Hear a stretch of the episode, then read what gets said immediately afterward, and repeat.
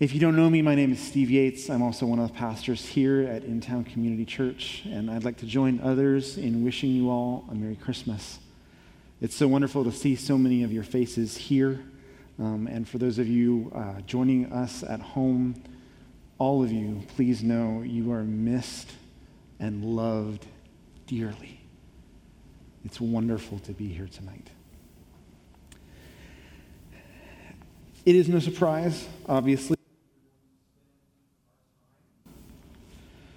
working through uh, one of the stories of the birth of Jesus.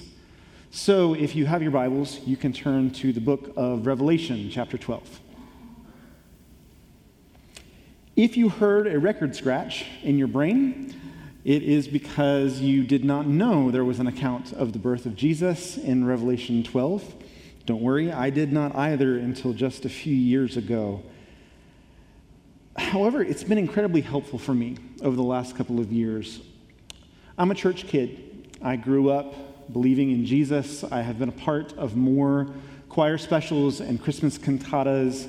I have a Charlie Brown Christmas special memorized. And uh, maybe you're kind of in the same boat. You're happy you're here, but functionally, something happens in your brain where we're, we're, we're talking about Christmas, we're reading Matthew 1 and 2, Luke 1 and 2, and just the idea that this has all been done before, over and over and over again, clicks in your brain and you go into autopilot. It's what I do quite often around Christmas. Because of this, I think it's a wonderful thing for us to look at a story that is the same story and at the same time is very, very different. We're going to look at a few different facets of the Christmas story than you're used to this evening. But again, I believe that by doing so, we might see what we often miss in Christmas. Gene, come read for us.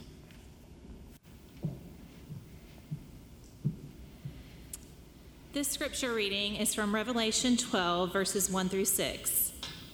And a great sign appeared in heaven a woman clothed with the sun, and the moon under her feet, and on her head a crown of 12 stars. She was pregnant and crying out in birth pains and the agony of giving birth. And another sign appeared in heaven Behold, a great dragon with seven heads and ten horns, and on his heads seven diadems his tail swept down a third of the stars of heaven and cast them to the earth. And the dragon stood before the woman who was about to give birth, so that when she bore her child, he might devour it. She gave birth to a male child, one who is to rule all the nations with a rod of iron. But her child was caught up to God and to his throne.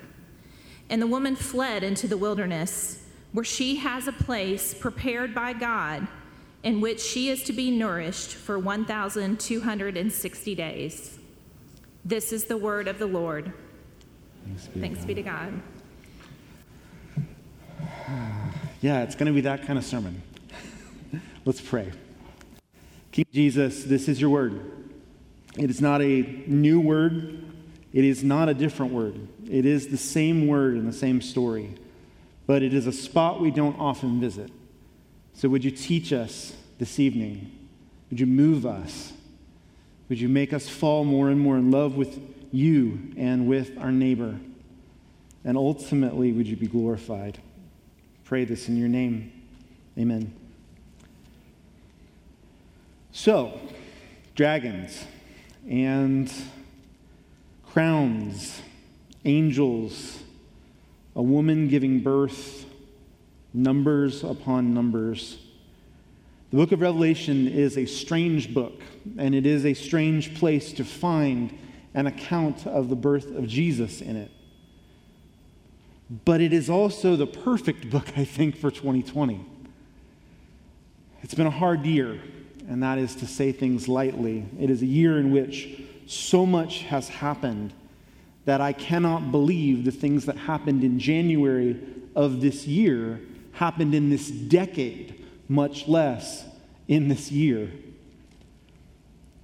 But because of that, again, I believe we need a different take, some different facets. And the, the first of these three that I want to talk to you about tonight is that we need an epic story. Now, this word in our culture has often been cheapened, but the idea of an epic is a story that has gravitas to it. It has meaning, it has weight. I am a great fan of war movies. Um, some people like different things, romantic comedies, some people like historical biographies. I love war movies. If you can give me a group of people and a rousing speech and a nice Hans Zimmer soundtrack, I am going to charge the gates of hell with you. I mean, it's going to be glorious. I love these moments where one individual can compel a group to come together for a singular purpose. When I think of movies like this, Braveheart, William Wallace, or uh, Henry V's St. Crispin's Day speech, and I compare those with my common understanding of Christmas, it is like night and day. One is filled with action and wait and pause. The other one, again, has become so normative as to seem boring. But here in Revelation 12, we see again the same story, but in a very, very different light. We've already read Genesis chapter 3, which is a connecting point here to Revelation 12. Revelation 12 describes this woman who is going to give birth and a great dragon who desires that birth to not take place at all costs. Back in, in, Genesis chapter 3, we read about the first man and the first woman. And of course, you know our sad history that we participated in rebellion with that serpent against God. Ultimately, as has already been read, we were cursed. But within this curse, is what is considered the proto evangelon, the first gospel, the first good news that someday a descendant of man and woman would be born.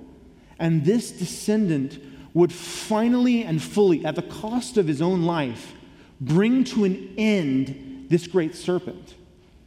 Many commentators actually believe that's why Adam who up to this point has literally only called the other gender next to him from Adam, Ish, um, Isha, from Adam.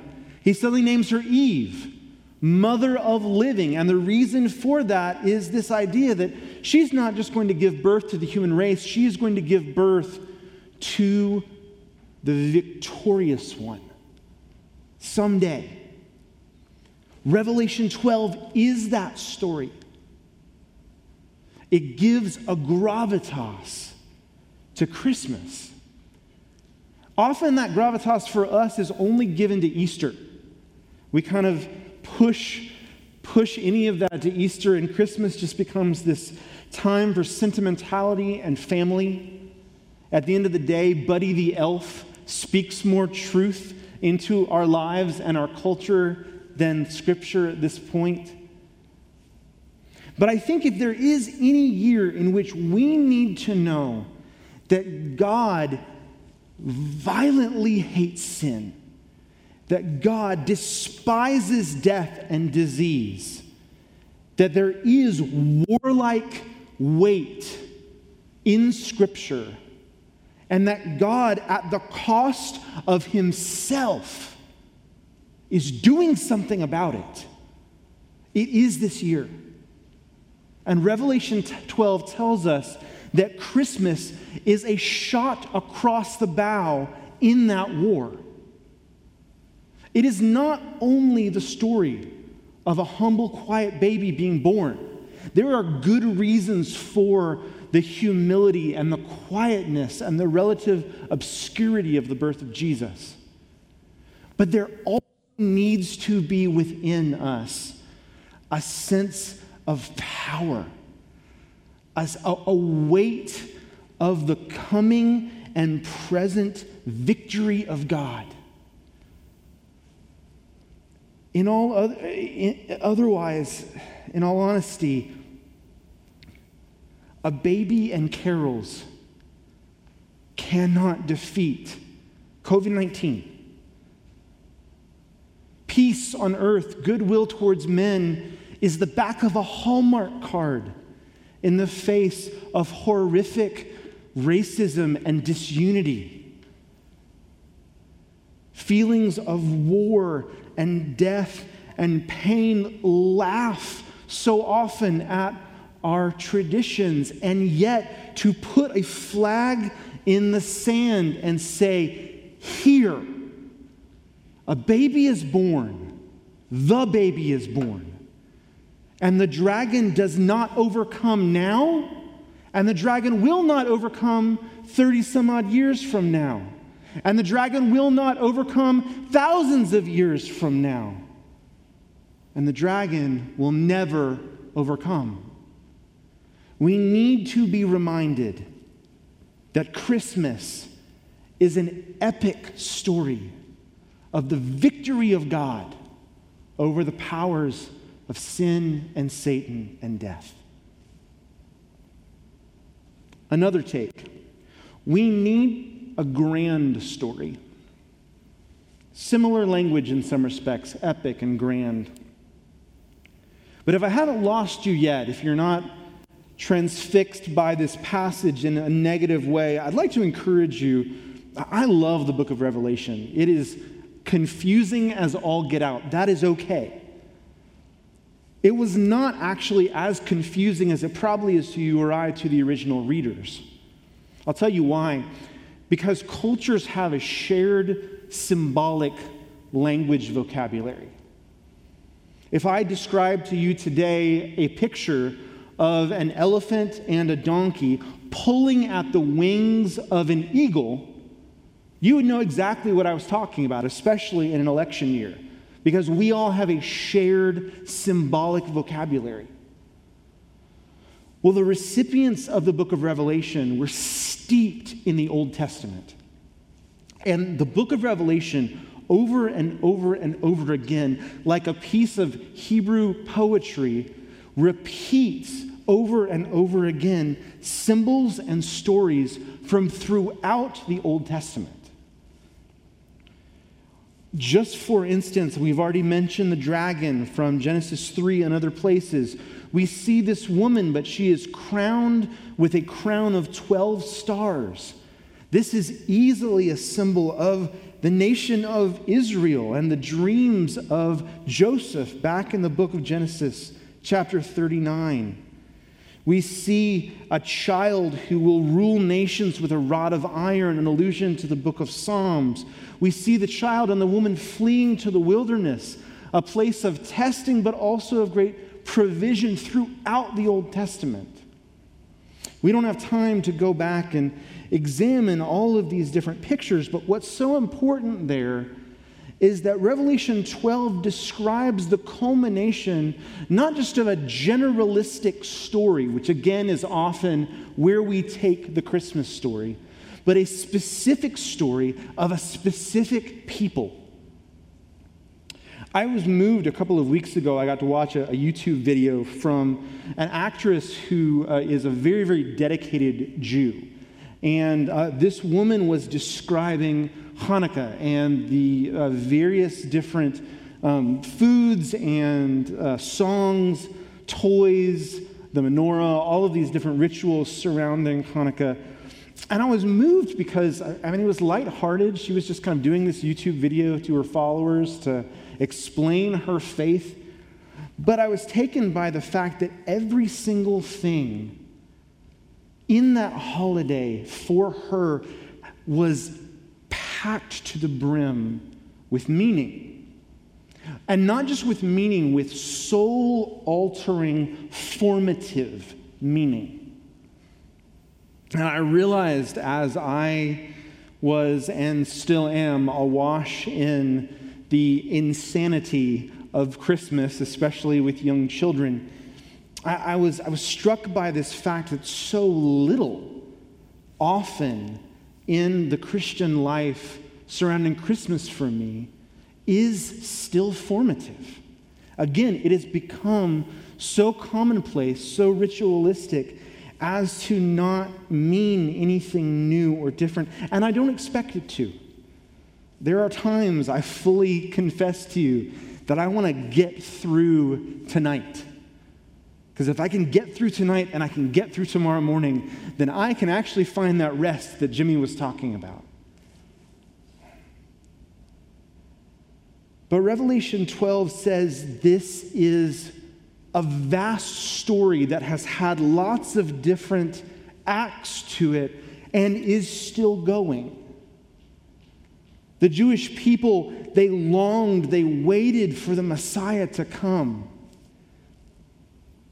And they waited, and they waited, and they waited. And we throw around sometimes passages like Isaiah chapter 9 for unto us a child is born. But that was written 700 some odd years before the birth of Jesus. They sat and they waited, and they steeped in that waiting. What's so wonderful, friends, is that we are also actually a part of that people and that story. That story is our story. We are a part of a grand story. And we don't need to get into culture wars or happy holiday versus Merry Christmas or any of the mess that sometimes can get thrown about whether or not Christmas is a, a, a generic holiday or a Christian holiday. What we need to be able to recognize is that we get an opportunity in this season to be uniquely formed by over and over and over again coming back to a story, a true story that our ancestors have been coming back to for millennia. I often feel lost in modern culture in feeling like I don't have a past, I don't have an identity, I don't really have a sense of purpose or meaning, and I kind of have to scratch that out. Here it is you are a part of a grand story God's victory over sin and death. It is not simply a bedtime story that gets told around you. It is something that we, as in town community church, in this neighborhood, in this city, in this state, in this country, in this world, are a chapter in. Praise God. Our life has meaning. And I think that's where the passage ends for me is that it's an epic story and a grand story, but it is also a personal story. Because even though it is our story, sometimes we need to be res- reminded that it's my story, it's your story. Towards the end of the chapter. We, we didn't have a chance to read it all, and of course, any single verse in Revelation can uh, be filled with, with beautiful hours of discussion. But in verses 7 and following, like a good piece of Hebrew poetry, um, the battle between the dragon and the baby, the man, the Messiah, is repeated a second time. It's very, very common in Hebrew poetry for this repetition to happen a number of things happen. The child is cared for again by God, he is exalted, the servant is finished. But this time there's an interesting verse. Verse 17, very end of the chapter. Then the dragon became furious upon being defeated, not being able to stop the birth and the reign of this child. The dragon became furious with the woman and went off to make war on the rest of her offspring, on those who keep the commandments of God and hold to the testimony of Jesus. And the writer of this stood on the sand of the sea as he views this.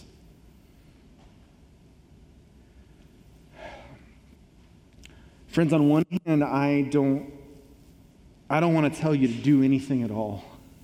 It is 2020. I am exhausted. And golly, we could pull up studies showing that over this past year, everyday things that we are used to doing in easy ways have taken up three times as much time and energy as before. I am absolutely exhausted simply with life right now. And I feel the cynicism creeping into my bones.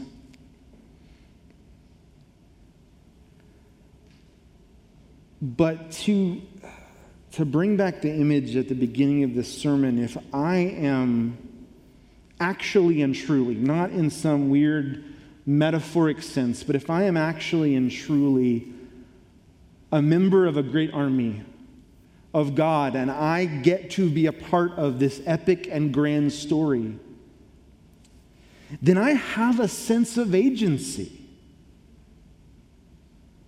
I'm an active part of Christmas. That Christmas is not only the story of a baby being born, Christmas is the story of the defeat of the devil and ultimately of his death thrashing. And there are times, friends, that I need to be able to have hope that things are as bad as they are, not because God has forgotten us, but because God has already won and we are simply in the midst of the end of the battle. I need to be reminded that sometimes I experience, we experience the pains and the grief and the loss of sin and death and Satan because not that he is so powerful, but actually because he has already lost. And that is why he has decided to thrash about and to come after us. But even in light of that, there is a great agency. There is a great sense, it's described earlier in chapter 12, that these individuals who the dragon is coming after Verse 11, they have conquered the dragon by the blood of the Lamb and by the word of their testimony, for they love not their lives even unto death. The book of Revelation comes to people who are losing their lives, who are being persecuted, who are being oppressed, who do not have happy, joyous existences. And yet, the first songs of joy in Christ were written by these people. The first images of Jesus painted on the walls of tombs are from these people. This doesn't mean we stick our fingers in our ears and say, la, la, la, the world is fine when it seems like it is on fire. But it does say that there is real and actual joy that can be found in who we are in Christ. Even in the midst of our hurt and our pain, even in the midst of 2020. We are going to sing some songs. We will be reminded by the fabric over our faces and the volume of our voices, by the empty seats in the room and the empty spaces between the seats, that all is not as it should be. But all is not as it should be, not because we have failed, not because God has forgotten us. All is not as it should be because we wait with eager anticipation for the fullness of what is already certain that the dragon has been slain. The child is exalted as Lord over all, and we will join with him one day. Thanks be to God.